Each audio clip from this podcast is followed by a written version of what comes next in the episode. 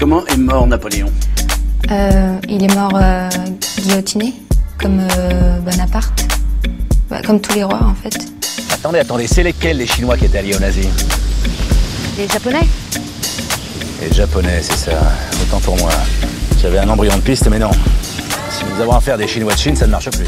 Bonjour à toutes et à tous et bienvenue dans ce deuxième épisode de ce podcast où on va parler histoire. Et attention, pas n'importe quelle histoire, parce qu'on s'en tient souvent aux vieux bouquins poussiéreux, aux manuels d'histoire ou même encore à Stéphane Bern, alors que c'est bien plus que ça. On oublie souvent que tous les jours on passe à côté de bâtiments centenaires, qu'on marche dans des rues millénaires et qu'on foule les pas des personnages les plus grands de ce monde. Et pour enregistrer ces épisodes, je suis dehors, dans la rue, armé de mon micro en mode reporter pour la vivre cette histoire. C'est pour ça que si vous entendez des gens parler, des voitures passer derrière moi, des bus me klaxonner voire m'écraser, c'est normal. Je veux que si vous en avez envie, vous puissiez écouter cet épisode en vous trouvant aux mêmes endroits que moi et voir en direct les détails que je pointe du doigt. Et moi c'est ça que je kiffe, c'est vraiment toutes ces petites anecdotes historiques cachées, ces trouvailles improbables, ces détails indécelables que je vais vous raconter et qu'on va aller chercher ensemble pour vous faire sentir, j'espère, marcher sur les traces de l'histoire.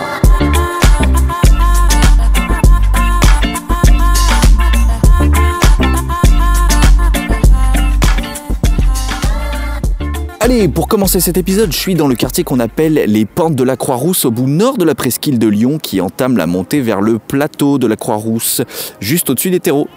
Alors un peu en galérant, j'avoue, parce que j'ai un vélo de hipster, genre sans vitesse, et que ça monte pas mal, du coup je suis carrément essoufflé.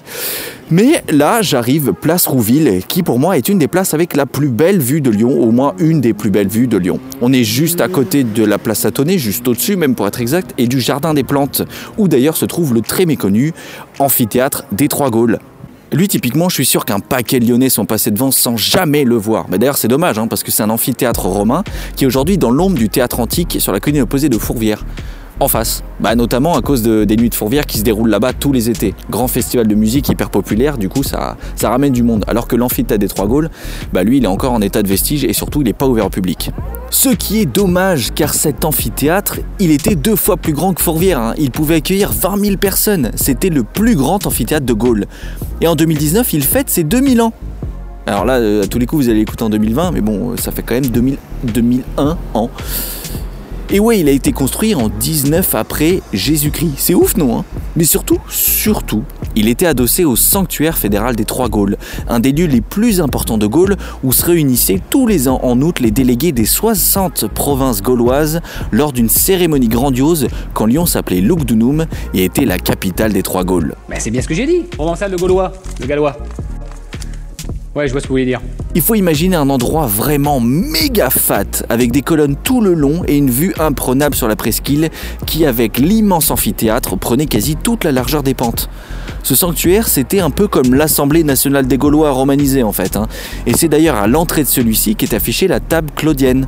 Je suis sûr qu'on en avait déjà entendu parler, en tout cas à Lyon, ça parle souvent. Il y a même une rue qui s'appelle la rue des Tables Claudiennes. Et si ça ne vous dit rien, pas de panique, on y reviendra plus en détail dans un autre épisode parce qu'il y a beaucoup de choses à dire sur l'amphithéâtre des Trois-Gaules. Et d'ailleurs même sur la présence romaine à Lyon.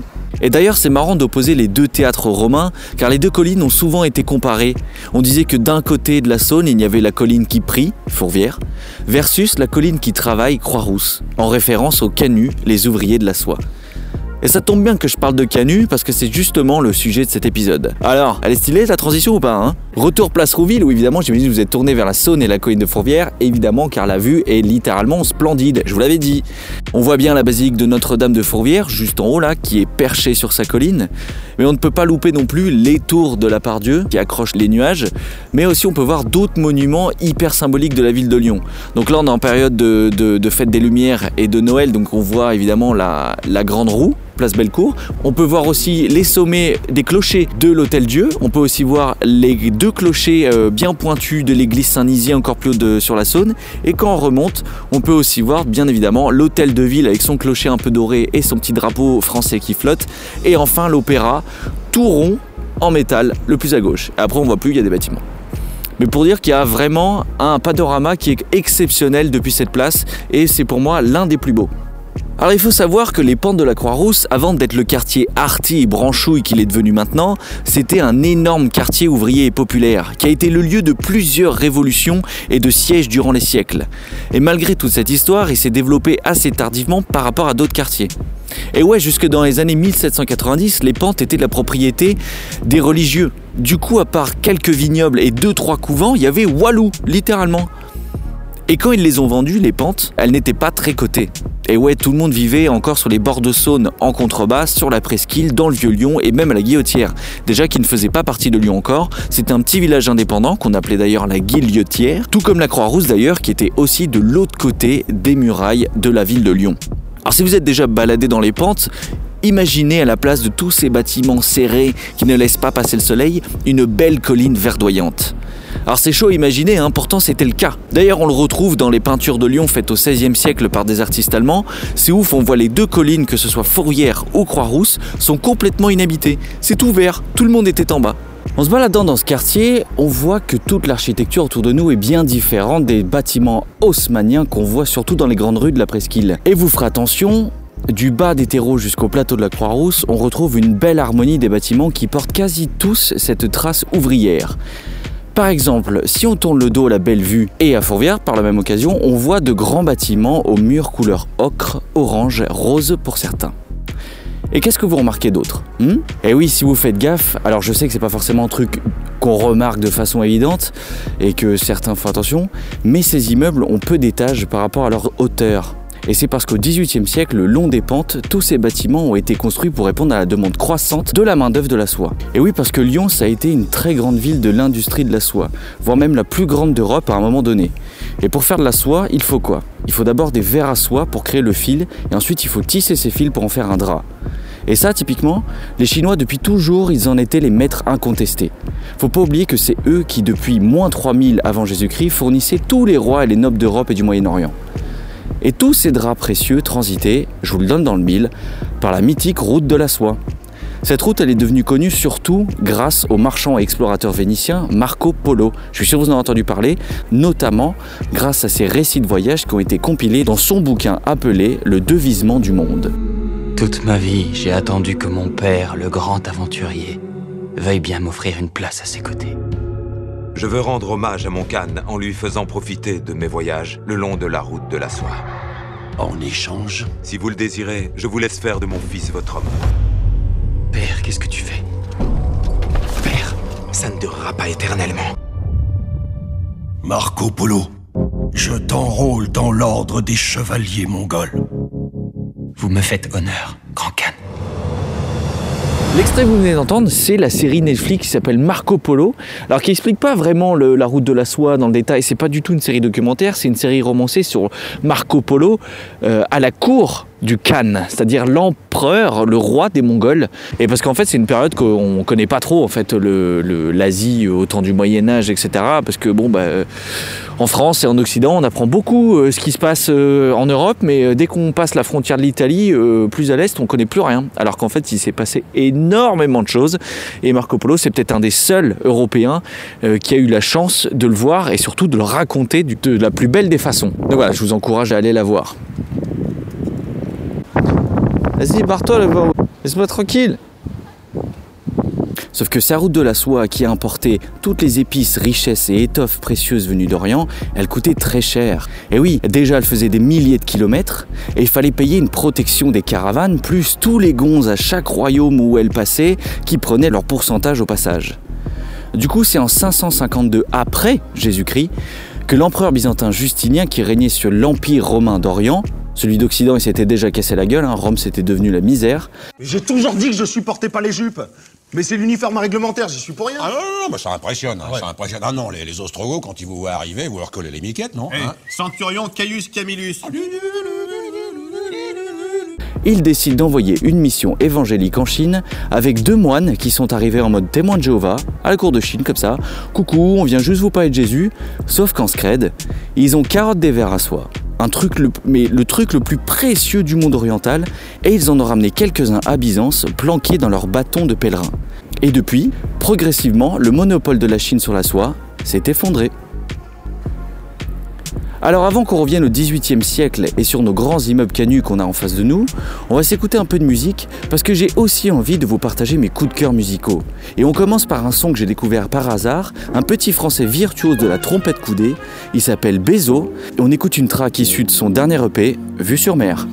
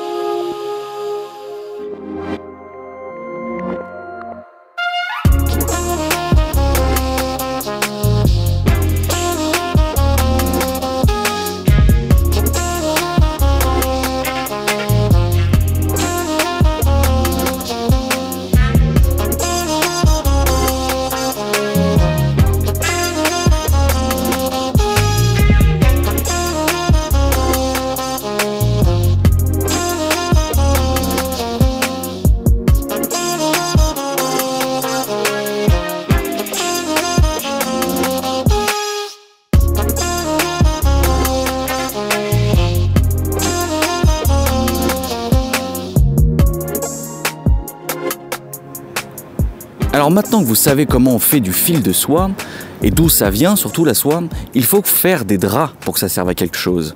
Et autant avant on faisait à la main sur des métiers à tisser hyper rudimentaires, autant vu l'ampleur que l'industrie a commencé à prendre à Lyon, qu'on a un gars du cru, un gonne, qui en 1801 invente un métier à tisser quasi automatisé et qui permet désormais, grâce à un système de cartes perforées, à une seule personne de tisser des draps de soie, alors qu'avant il en fallait 2 voire 3. C'est littéralement l'ancêtre de l'ordinateur. Alors forcément au début les Lyonnais s'y sont opposés parce qu'une machine comme ça qui prive de boulot des canuts, c'était mal vu. Sauf que c'est un peu la même problématique qu'on a aujourd'hui avec les robots qui remplacent les hommes. On l'avait déjà à l'époque. Sauf qu'en réalité c'était pas du tout le cas. Ça a permis un essor encore plus gros de la ville de Lyon et de l'industrie de la soie. Son invention, c'est évidemment appelé le métier à tisser Jacquard et c'est diffusé partout dans le monde et est encore utilisé de nos jours. Monsieur Jacquard, il a évidemment eu le droit à sa statue à Lyon, qui était place Satonnet avant juste en dessous, mais maintenant est sur le plateau de la Croix-Rousse, là où son invention a peut-être eu le plus de répercussions. Aujourd'hui, vous pouvez voir un métier à tisser, notamment au musée Gadagne, et si vous y allez, vous verrez que cet engin, c'est pas tout petit. Ça prend énormément de place, surtout en hauteur. Du coup, les appartements étaient gigantesques, surtout que les ouvriers de la soie, qui étaient loin de rouler sur l'or, vivaient dedans en plus d'y travailler. il fallait 4 mètres sous plafond minimum et ce type d'appartement, il est vraiment caractéristique de Lyon et de sa région. D'ailleurs, les grandes fenêtres qu'on voit, c'était pour permettre à la lumière de rentrer dans les appartements et de permettre le maniement des métiers à tisser le plus longtemps possible. Et oui, quand la nuit se couchait, la cire de bougie, ça coûte cher, et qui était donc très proche des fenêtres. De la même manière, les poutres apparentes, très prisées aujourd'hui pour le cachet que ça donne aux appartements, servaient en réalité à fixer le haut des métiers à tisser pour limiter les vibrations de la mécanique qui claquait sans arrêt. D'ailleurs, en patois lyonnais, on appelait les métiers à tisser des bistanclaques, rapport au bruit infernal que faisaient ces machines. Imaginez à l'époque, quand vous passiez dans ces quartiers remplis de canuts, le bruit que pouvaient faire des dizaines et des dizaines de métiers à tisser qui fabriquaient sans relâche. Bistanclaque, bistanclaque, bistanclaque, bistanclaque, bistanclaque.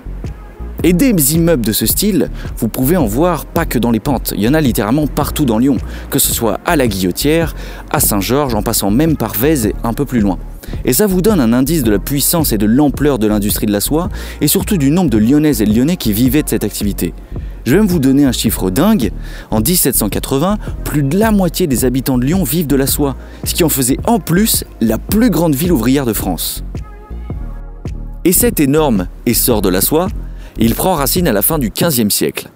À l'époque, les Italiens, ils ont tellement de thunes que les banquiers et les marchands de Florence, de Milan et de Gênes, qui sont juste de l'autre côté des Alpes, ils viennent faire du business à Genève et à Lyon, qui sont des grandes villes, pas trop loin de chez eux. Mais surtout, c'est parce qu'il y a de grandes foires organisées dans ces villes. Ouais, à l'époque, les foires, c'était la folie, c'était les salons des entrepreneurs de maintenant, si t'y allais pas, t'étais un loser. Et ça, notre bon souverain, François Ier, au XVIe siècle, il l'a bien compris. Déjà, à titre perso, il aimait bien Lyon. Il venait régulièrement cruiser sur la Saône et tout, et en plus, en vue de sa situation géographique et de son potentiel économique, parce que ouais, c'était déjà la deuxième ville de France, il s'est mis à kiffer Lyon encore plus. À l'époque, on était en plein dans les guerres d'Italie, et François, il voulait péter les Italiens à la guerre, mais aussi les asphyxier économiquement. Du coup, pour exécuter ce plan, il a décidé de faire venir à Lyon des marchands de toute l'Europe et de ruiner les villes italiennes contre qui on est en guerre. Et pour faire ça, bam, il a mis en place 4 foires par an. Une par saison, un truc de ouf pour l'époque. Parce que imaginez bien que tous les marchands de tissus qui venaient à Lyon pour faire du bise, déjà, ils avaient pas EasyJet, c'était plus compliqué pour y aller. Et surtout, c'était pas gratuit. Ils payaient un droit de participation aux foires, plus un petit pourcentage sur toutes les transactions, plus sur toutes les marchandises qui rentraient et sortaient de la ville. Ça allait jusqu'à 30% même sur certains draps de soie. Bref, François Ier, il se gavait quoi. Il avait bien compris ce qui rapportait les thunes. Maintenant, le seul problème, c'est que les Italiens, c'était toujours eux qui venaient vendre leurs soieries. Les draps d'or, les draps d'argent, tout était importé d'Italie et ça coûtait une blinde à la France de se fournir chez eux. Du coup, il a décidé d'investir à mort dans l'industrie de la soie et d'en faire Lyon sa tête de proue. C'est à ce moment que les premiers métiers à tisser ont commencé à s'installer à Lyon. Au début, ils les ont mis dans les seuls bâtiments qui étaient assez grands et hauts pour les accueillir, ces métiers Jacquard, c'est-à-dire dans des anciens couvents. Puis vu que ça suffisait pas, il n'y en avait pas des millions des couvents, on a commencé à construire les premiers bâtiments style cadu, même si ça se disait pas comme ça à l'époque, dans les quartiers ouvriers, c'est-à-dire sur la Presqu'île et la Guillotière. Et puis à Saint-Jean et à Saint-Georges, vu que les quartiers étaient déjà remplis de bâtiments, on a carrément ajouté des étages aux immeubles pour accueillir tout le matos de la soierie. C'est pour ça que dans le Vieux Lyon, vous pouvez encore voir des bâtiments un peu tout difformes, avec le haut plus grand que le bas, c'est normal, c'est à cause de ça. Et c'est toute une flopée de nouvelles professions qui débarquent à Lyon. Tissotier, veloutier, moulinier, tireur d'or, taffetatier, vireur de moulin, passementier, plieur de velours, et j'en passe, et j'en passe. Pour le moment, les bâtiments canuts des pentes de la Croix-Rousse n'existent toujours pas. D'ailleurs, le mot canut non plus. Et les pentes de la Croix-Rousse, ainsi que son plat d'eau, sont complètement vierges d'urbanisme, souvenez-vous. Même si les pentes font quand même partie de l'enceinte de la ville, puisqu'elles se terminent par une muraille juste en haut des pentes, qui était posée à la place exacte du boulevard de la Croix-Rousse actuelle, et qui allait du coup du Rhône d'un côté jusqu'à la Saône de l'autre côté. C'est terminé d'ailleurs par le fort Saint-Jean, qu'on peut toujours voir surplomber la Saône. Avant d'en revenir à quand le quartier des Pentes a été créé, il faut absolument que je vous conte l'histoire qui a fait que Lyon n'est pas devenue la capitale de la France alors que c'était quasi fait. Et ça tombe bien, parce qu'on reste dans la même période. C'est encore François Ier, dont il s'agit. Ah ouais, il était vraiment fan de la ville, je m'y tenais pas. Il s'était installé à Lyon avec la cour royale. Et la cour du roi, si vous imaginez bien, c'est pas 3 pélos qui portent les bagages et 2 cuisiniers. On parle de 5000 à 15 000 personnes qui se sont installées à Lyon. C'était un gros délire. Et puis quand je dis personne, c'est toute la noblesse française qui venait suivre son roi. Et ce qui a fait que Lyon n'est pas devenue capitale de France, c'est une histoire pas banale. Je vous la raconte maintenant. Le fils du roi, le petit François, 18 ans en Canter, oui, s'appelait comme son père, d'ailleurs on va l'appeler François Junior. C'était le plein été et il se faisait une petite partie de jeu de paume avec son poteau à Aîné dans le deuxième, plus bas vers la Presqu'île. Et à la fin, vu que c'était une partie serrée et qu'ils avaient bien sué comme des chacals... Quoi ? On dit des chacons ? Il s'enquille un gros pichet d'eau. Et manque de bol, il y a un mec qui l'avait empoisonné. Forcément, très rapidement, tous les médecins du roi se ramènent pour essayer de sauver le dauphin. Mais rien à faire. Il passe des jours à vomir tout ce qu'il peut et quelques jours plus tard, le dauphin de France est mort. Du coup, le papa, François Ier, il était vénère. Mais tellement vénère que quand il chope le coupable et qu'il lui fait cracher le morceau... Ouais, le gars avait avoué sous torture qu'il avait été payé par les rivaux des Français de l'époque, les Habsbourg. C'était les Germaniques du Saint-Empire, on les appelait comme ça. Le coupable, il le condamne à une session d'écartèlement en public, place Grenette. Aujourd'hui, c'est là où il y a le grand café des négociants. Et Zara, pour les fashionistas. C'est-à-dire qu'il a pris 4 chevaux, il les a attachés aux bras et aux jambes du gonze, et vous imaginez la suite. Et le pire, c'est que les gens, à l'époque, ils étaient refaits. Ils ont même paradé avec les membres arrachés du gars. D'ailleurs, ils en ont arraché d'autres bouts au passage. Bref, tout ça pour dire que François Ier, depuis, il a vachement moins kiffé Lyon. Il a remballé toute sa cour et il est reparti s'installer à Paris. Et le décret qui faisait de Lyon la capitale de France, j'imagine qu'il a terminé brûlé dans une cheminée du château de Fontainebleau. She don't wanna see me look down. She's the one to help me up when I fall.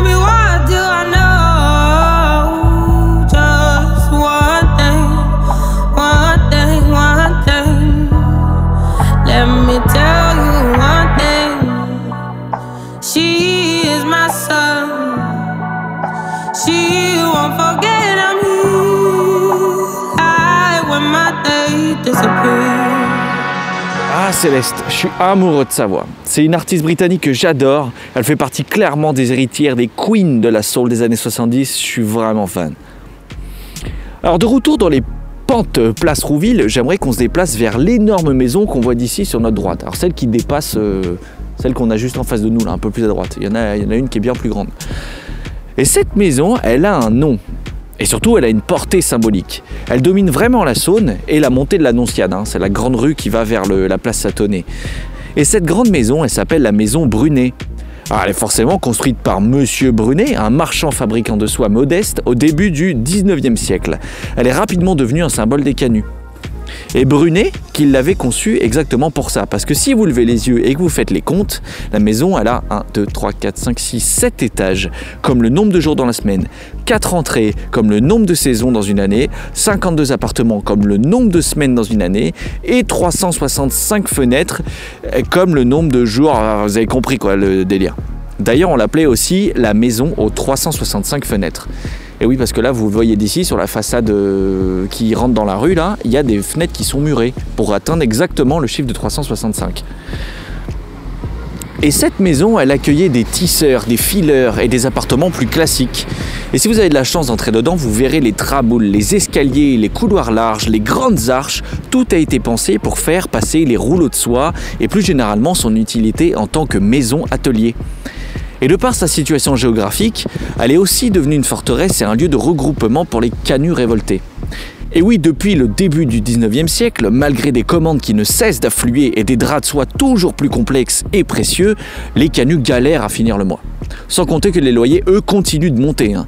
D'ailleurs, la principale raison de la construction de tous ces immeubles sur les pentes, c'est que les loyers étaient déjà trop chers en bas, dans la Presqu'île, et qui a fait que les canuts sont venus s'installer ici. En 1831, les canuts, ils en ont ras le verre à soie. Ouais, j'invente des expressions au passage, hein, on est des oufs. Le marché de la soie, il devient de plus en plus concurrentiel. Et les négociants, ils se gavent sur les marches et répercutent les prix d'achat sur les canuts qui, eux, sont payés à la commande. Et ouais, autant il y a 20 ans de ça, au début du 19e, du temps de Napoléon, il y avait eu un essor assez fabuleux parce que Bonaparte, il avait fait refaire tout le mobilier et les tentures des châteaux de l'Empire avec de la soie lyonnaise et en plus avait fortement incité les élites françaises à faire de même, à acheter local quoi, pas à commander sur Amazon. Autant là, en 1830, c'était carrément la dèche malgré une industrie florissante. Et clairement là, les canuts, ils travaillaient plus pour gagner moins. Forcément, au bout d'un moment, ça a pété. Les canuts qui regroupaient toutes les professions qui travaillaient la soie, ou autour de la soie, on comptait même des dessinateurs, des créateurs de cartes perforées, hein, si vous vous souvenez pour les métiers à tisser Jacquard, ils avaient une revendication principale, l'instauration d'un tarif minimum pour garantir des conditions de travail décentes. Et ça, il faut bien le retenir, hein, car c'est une revendication ouvrière complètement inédite dans l'histoire. Parce que oui, les canuts sont des ouvriers et des ouvrières, faut pas oublier les femmes, hein, elles étaient très représentées dans ce milieu, même si moins bien payées. Donc des ouvriers et des ouvrières manuels, mais les canuts sont loin d'être cons. Ils sont instruits, éduqués, solidaires et très organisés. Déjà, ils sont peut-être les plus anciens ancêtres des auto-entrepreneurs. Parce que les canuts et les canuses sont propriétaires de leur métier à tisser. Ils travaillent au contrat et s'entraident régulièrement quand ils n'ont pas le temps ou les compétences requises. Et ils sont payés aussi à la livraison de leurs commandes. C'est-à-dire qu'ils ne sont pas salariés des commanditaires. Des vrais freelances bien précaires, aucune sécurité de l'emploi, comme aujourd'hui. Parce que imaginez que quand vous travaillez sur la nouvelle tapisserie de la chambre du roi Louis XIV entièrement brodée d'or, qu'il vous faut 23 ans pour la terminer et que vous êtes payé à la livraison, imaginez le délire. Et c'est véridique en plus, hein. 23 ans il a fallu pour refaire la tapisserie de la chambre du roi. C'est de la dinguerie. En même temps c'est logique hein, quand on sait qu'avec les métiers à tisser de l'époque, pour les pièces les plus ouvragées, un canut tissait en moyenne 3 cm par jour. Donc vous faites le calcul. En 1834, lors de la deuxième révolte, parce que la première, les mecs avaient dit oui, mais ils ont fait un peu la sourde oreille, et ils ont pris aucune action concrète. Donc lors de la deuxième révolte, ils prennent les armes, et avec une organisation militaire, ils arrivent à soulever tous les ouvriers des différents quartiers, à les réunir, et en quelques jours, ils prennent les forts militaires, l'hôtel de ville, et dégagent hors de Lyon l'armée régulière. Et surtout, c'est là où on voit aussi leur particularité, ils se privent bien de saccager leur métier à tisser, ou de piller quoi que ce soit, ou de tuer qui que ce soit. Car leur but n'est pas de refaire une révolution à la 1789 en niquant tout sur leur passage, mais bien de s'assurer des conditions de travail décentes pour des métiers dont ils savent qu'ils sont les dignes représentants. D'ailleurs, la devise des canuts brodés sur les étendards noirs qu'ils avaient hissés au sommet de l'hôtel de ville, de l'église Saint-Nizier et de Fourvière disait « Vivre en travaillant ou mourir en combattant ». Et des morts, il y en a eu des centaines, que ce soit côté révolté ou de l'armée chargée de reprendre la ville. Et la maison Brunet qu'on voit juste à côté de nous s'était transformée en véritable forteresse des canuts. Et elle a failli être détruite à coups de canon, c'est vraiment pas passé loin. On peut remercier le curé des Chartreux en face qui a réussi à convaincre les soldats de ne pas la débarouler. Comprenez, de la détruire. Finalement, après des affrontements sanglants qui dureront quelques jours, l'armée reprend la ville, démonte les barricades qui avaient été levées partout dans les quartiers ouvriers et dans les pentes, et rien ne change. Alors on va finir cet épisode en se baladant dans les pentes et je vous invite à aller avec moi plein est. On va descendre la rue de l'Annonciade, donc c'est cette grande rue qui descend vers le Jardin des Plantes en remontant la rue Burdeau et monter vers la place Colbert côté Rhône, vers la dernière trace de l'histoire des canuts qu'on ira voir dans cet épisode. Et pendant qu'on monte, je vais vous raconter l'impact qu'ont eu ces pentes sur le monde ouvrier à l'échelle mondiale. Et j'exagère qu'à peine, hein, parce que ouais, je suis chauvin, j'aime Lyon. Mais pour le coup, les canuts ont influencé énormément les racines du monde ouvrier moderne. Et pour bien comprendre tout ça, je vais vous faire une rapide remise dans le contexte national. Parce qu'en France, au 19e siècle, c'était chaud bouillant. Et ça, typiquement, on le passe très vite à l'école quand on apprend l'histoire de France. Alors que c'est peut-être l'histoire la plus palpitante et riche de notre pays, et qui a fait de la France qu'elle est aujourd'hui. Et ouais, parce que niveau révolution, on était chaud du slip à l'époque, hein. Il y en a eu 4 en même pas 100 ans. Et l'histoire des canuts, elle est étroitement liée à la 3e révolution, à la 2e et à la 3e révolution française. Mais avant ça, pendant qu'on parcourt les pentes direction le Rhône, jetez un petit coup d'œil à l'amphithéâtre des Trois-Gaules en bas de la rue de l'Annonciade et on va s'écouter un petit peu de musique le temps de monter là-haut avec le duo australien Kllo, je sais pas comment ça se prononce, c'est K-L-L-O, Kllo, qui arrive à faire de la musique genre style R&B des années 2000, donc un peu ringard mais avec une prod qui est pop électro hyper moderne et qui rend vraiment très très bien. Et le titre, il s'appelle Candide.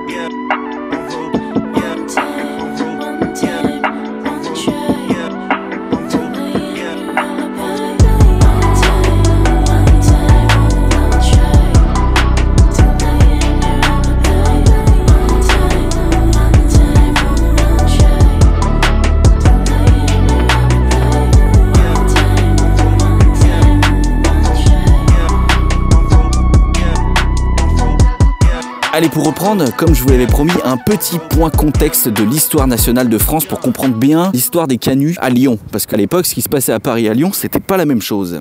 Ça, bien sûr, sorti de son contexte. Ah, mais il y a toujours un contexte pour se mettre sur la gueule, j'ai jamais dit le contraire. La révolution est comme une bicyclette. Quand elle n'avance pas, elle tombe. Eddy Merckx. Non.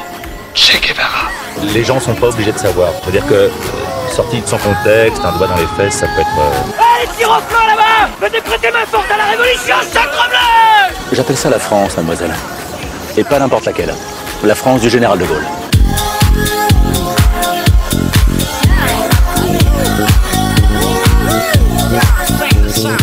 Alors quand on dit Révolution française, on pense tout de suite à celle de 1789. Bleu, blanc, rouge, on prend la Bastille, on coupe la tête de Louis XVI, on est tous égaux, on décapite tout ce qui est blanc ou porte une croix, et on proclame la République.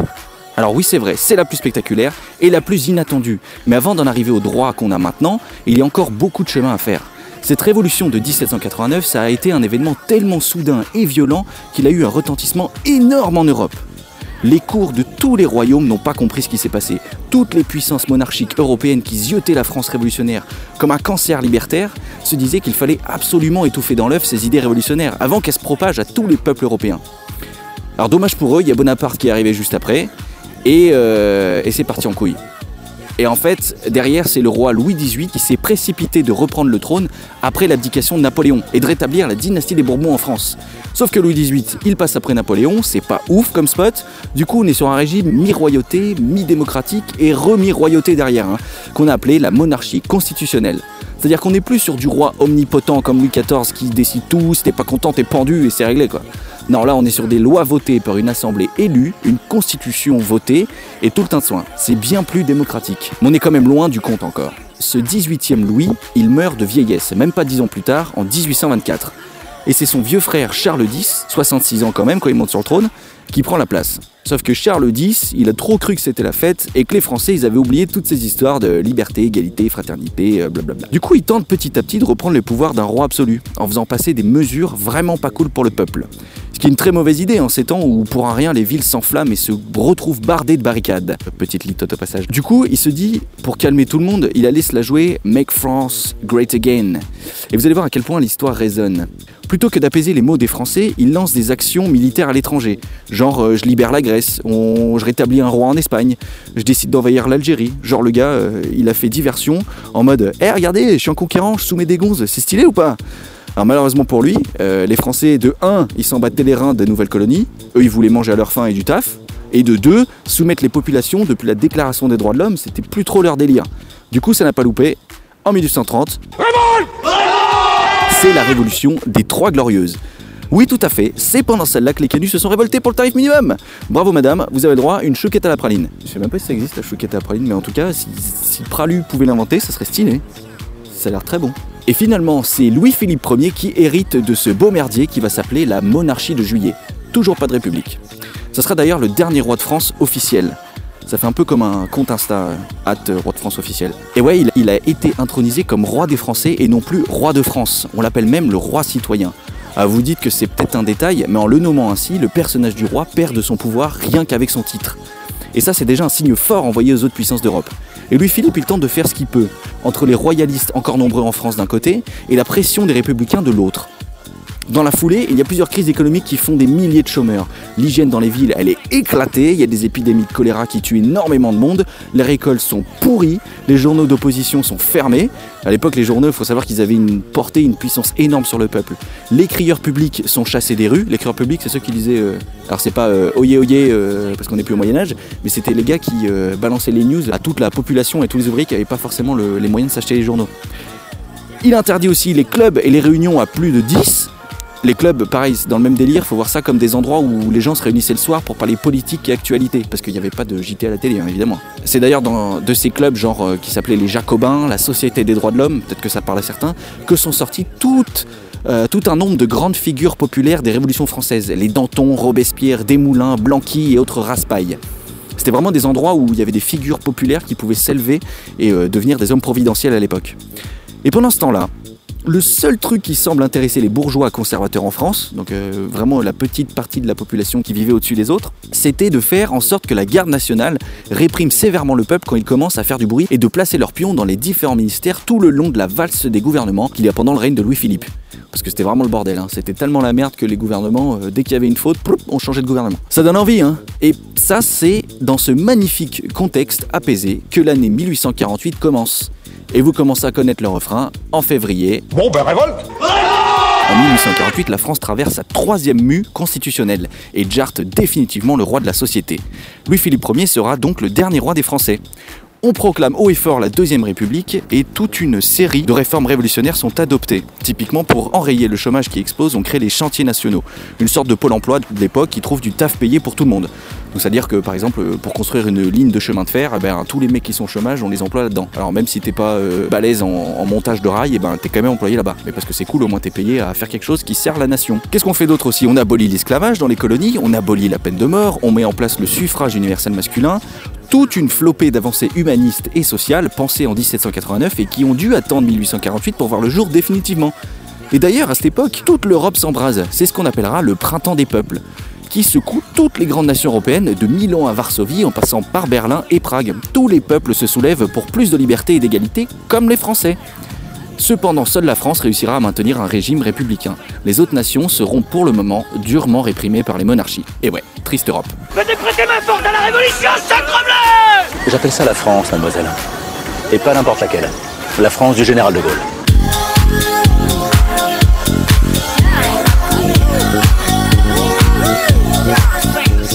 Et pendant que je vous ai fait ce flash-forward de 50 ans, on a eu le temps d'arpenter les rues telles que le faisaient les canuts.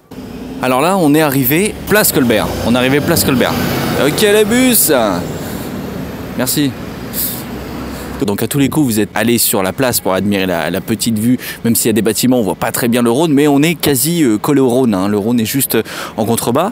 Et je vais vous demander de vous diriger vers le numéro 9 de la place. Donc c'est normalement, vous êtes arrivé par la rue Diderot. Donc c'est la petite rue par laquelle vous êtes monté. Et on va se diriger au numéro 9 qui est juste à côté. Et vous allez voir, on va visiter un truc. Donc, je vais essayer de pas me faire écraser déjà.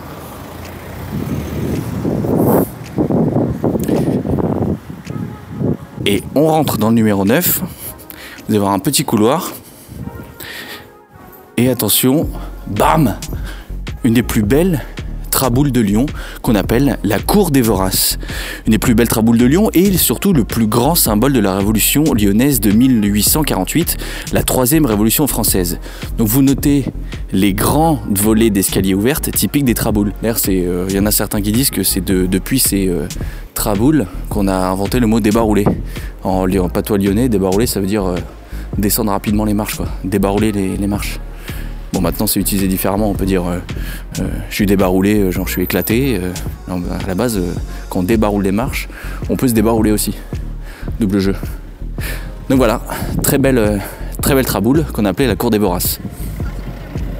Et pourquoi ça s'appelle la cour des Voraces? Donc avant que je vous raconte ça, il faut savoir que c'est une traboule qui est une des rares qui a 3 entrées.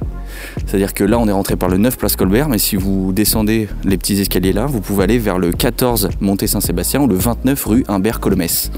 Et ça, typiquement, c'était bien pratique pour semer la police. Bah déjà en 1848, et puis imaginez bien pendant la Seconde Guerre mondiale, c'était ce genre de traboule qui était hyper utilisé par les résistants. Mais ça, on en reviendra dans un autre épisode. Allez, pour vous raconter la suite, je vais sortir parce qu'il faut pas oublier qu'il y a quand même des gens qui habitent dans ces traboules, donc je vais éviter de gueuler dans la cour. Mais on va quand même continuer à parler de cette cour des Voraces et pourquoi elle s'appelle la cour des Voraces. Parce que la cour des Voraces, mine de rien, elle a un nom qui est hyper symbolique et c'est pas pour rien que je vous ai amené ici. Allez, on va aller se mettre sur la place. Et pendant qu'à Paris, on révolutionne la politique, le monde ouvrier s'exprime à Lyon à travers ses clubs secrets des canuts. Et c'est là où on vient à pourquoi la cour s'appelle la cour des Voraces. À Lyon, c'est à travers ces clubs secrets des canuts, en théorie interdits, qui tournent à plein régime depuis 1830, donc la dernière révolution française, et les dernières révoltes canuts aussi. Hein, vous vous souvenez, madame, vous avez vu vos chouquettes. Et parmi ces clubs secrets et privés des canuts, le plus remuant et extrémiste est celui qu'on appelle le club des Voraces. Et oui, c'est pour cela que la cour s'appelle la cour des Verras, je vous l'ai suffisamment teasé.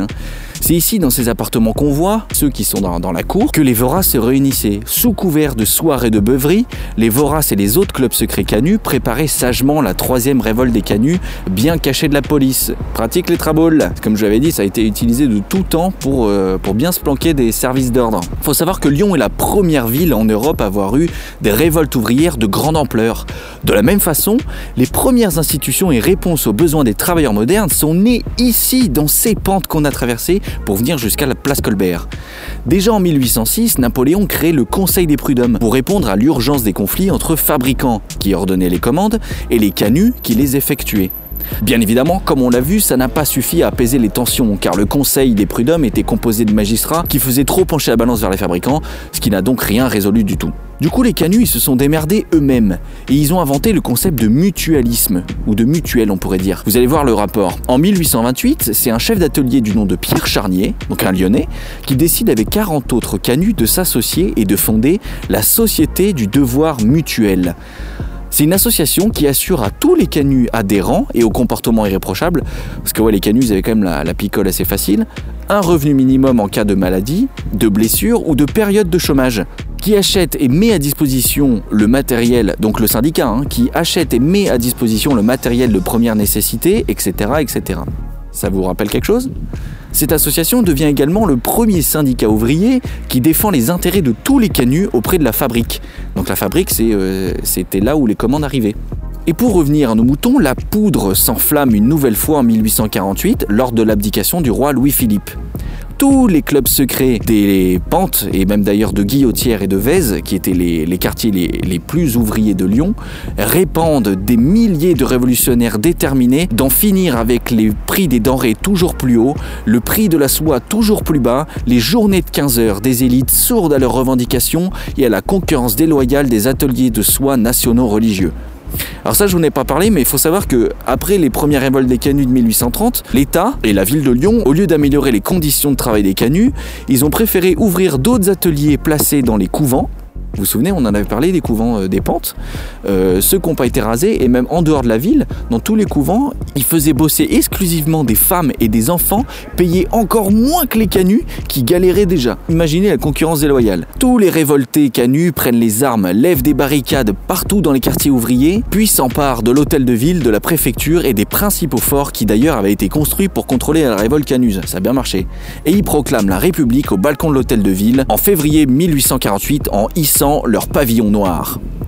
En revanche, on est très loin d'un soulèvement populaire. Lyon, qui a toujours été très attaché à son indépendance déjà par rapport à Paris, ainsi qu'au fonctionnement de l'industrie de la soie, voit plutôt d'un mauvais œil cette nouvelle révolte qui risque de briser la colonne vertébrale économique de la ville. Du coup, à part les ouvriers de la soie, et encore pas tous, dans sa grande majorité, les Lyonnais plutôt bourgeois et conservateurs sont satisfaits de la structure économique et ne souhaitent pas revivre un épisode à la 1793 qui avait laissé Lyon complètement dévasté.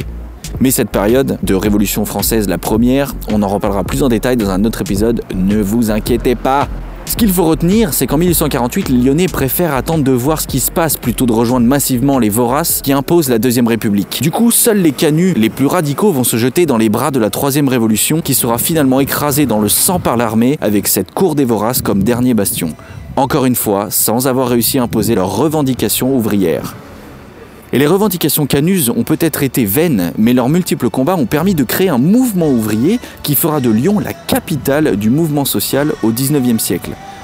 C'est ouf de se dire que c'est ici que les canuts ont inventé le syndicalisme, ont inventé le concept des mutuelles. Ici, entre ces traboules qu'on voit là, qu'ils se réunissaient le soir fatigués de leur journée infinie, dans les maisons qui nous entourent, qu'ils rêvaient d'un futur plus juste, dans les cafés qui faisaient les coins d'immeubles, qu'ils débattaient de s'il fallait prendre les armes et renverser les institutions qui ne les écoutaient pas. C'est juste dingue l'histoire qu'a ce quartier aux grandes maisons colorées. Et ces organisations typiquement canuses qui rassembleront des milliers d'ouvriers sera également une grande inspiration pour un certain Karl Marx, qui y verra un fondement de la philosophie socialiste. De là à dire que les canuts ont inventé le socialisme, il n'y a qu'un pas que de nombreux historiens et sociologues ont déjà franchi. Et voilà, c'est ici sur cette place Colbert, devant la cour de ces braves républicains, les voraces, que cet épisode se termine. J'espère que ça vous a plu, que l'histoire des canuts vous a touché. Dites-moi dans les commentaires ce que vous en avez pensé et surtout dites-moi s'il y a des histoires ou des quartiers que vous voudriez qu'on arpente ensemble. Alors j'ai fait un épisode plus long que le précédent, carrément même, parce qu'il y avait énormément de choses à dire sur l'histoire de la soie à Lyon. Et encore, j'ai pas tout dit, j'aurais pu parler de la grève des ovalistes, les femmes en 1860 qui se sont révoltées et qui ont fait la grève. C'est plus de 2000 femmes lyonnaises qui se sont révoltées pour obtenir un tarif minimum. Il y avait énormément de choses à dire, j'ai dû faire des choix. Vous l'aurez compris, c'est hyper rare qu'une ville ait été façonnée à ce point par une industrie en particulier et surtout agitée de mouvements sociaux encore jamais vus dans l'histoire. Et c'est pour ça que j'ai tenu à parcourir ces pentes et faire un focus sur les canuts. Il faut se souvenir de leur combat. Et si jamais il y a des gens qui travaillent à la bibliothèque de Lyon, au service d'archéologie de Lyon ou encore sur le projet percé de l'université de Lyon qui m'écoutent, et c'est peu probable, mais si jamais vous m'écoutez, un immense merci à vous. J'ai passé des heures et des heures à lire les documents, à parcourir les vieux livres numérisés. C'est hallucinant toutes les infos qui sont disponibles gratuitement. Franchement, il y avait des soirs où je partais pour écrire, je me faisais des petites sessions. Allez, ce soir j'écris. Et en fait, j'avais passé des heures et des heures à lire. C'était 2h du mat et j'avais rien écrit encore. Donc franchement, Sartec à vous. On a encore des super vestiges à découvrir sur ces pentes. Elles sont loin d'avoir livré tous leurs secrets. J'en ai parlé succinctement, notamment avec l'amphithéâtre des Trois-Gaules en début d'épisode. On y reviendra, c'est certain, dans ces pentes. Et d'ici là, je remonte sur mon vélo et je redescends la colline avec un dernier son dans les esgourdes. C'est Hadi Suleiman, encore un jeune anglais de la nouvelle vague soul anglaise que je kiffe, avec un talent fou pour sortir une track aussi aboutie que celle-là. Vous allez voir, c'est full acoustique. Elle s'appelle Need Somebody to Love et je vous dis à très bientôt sur des nouvelles traces de l'histoire. And you're the one I'm looking for, living for. You're the one I'm thinking of. You're the one that I will love. I wonder if our paths have crossed in this world. I wonder where you are enough. I wonder if you've heard this verse. I wonder what your body looks like. Will you look sublime? Words I can't describe. And I don't know what Cupid is waiting for. I just want him to draw back his bow and fire. Cause I've been waiting for so long to give someone my attention. Yes, I'm looking for someone to love. Someone to love. No, no, no, no, no, no, no, no.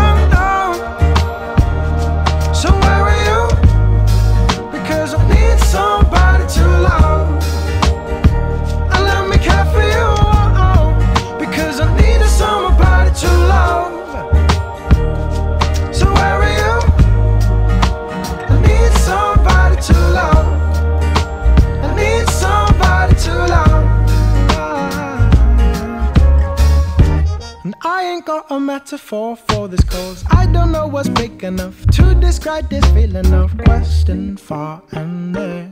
But still you don't appear, so it's like love, what happened here? Oh, I'm waiting for you there, no, no. And I've been waiting for so long to give someone my attention. Yes, I'm looking for someone to la la la la la.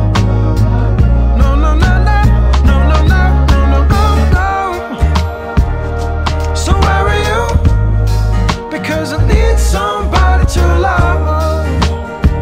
And let me care for you, oh, oh, because I needed somebody to love, love, love, love. So where are you? I need somebody in this world that you love, love, love, love.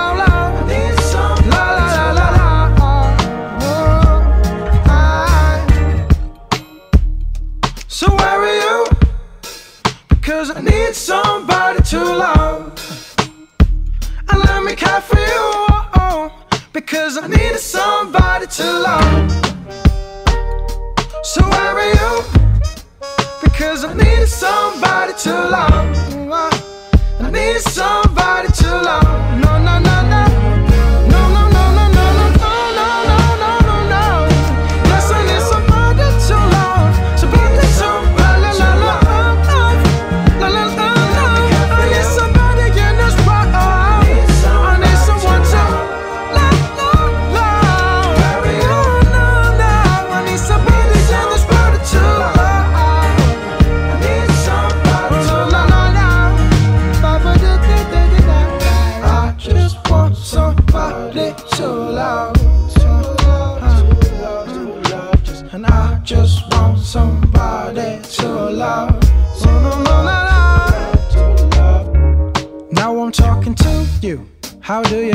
I I don't even know where you are or when you're coming through. All I know is I love you and proof for that this song is written. Oh, if you're out there, girl, I really hope you're listening. I'm still wishing for the day I find you, girl, you're here to stay. I look back at this verse and say, thank fuck, finally. Now I'm sitting with you listening to this fucking mission. Until then I'll keep on singing to this song is a diminished love. I just want somebody to love, to love, to love, to love.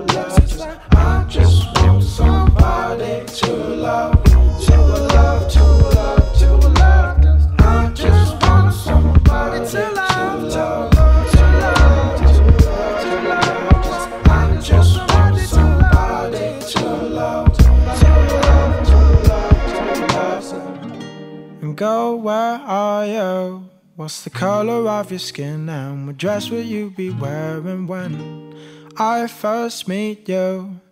Cause I can't wait to find you, so my life can be given.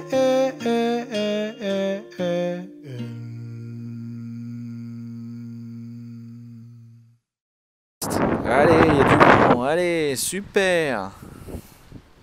Hop là, ça c'est cadeau.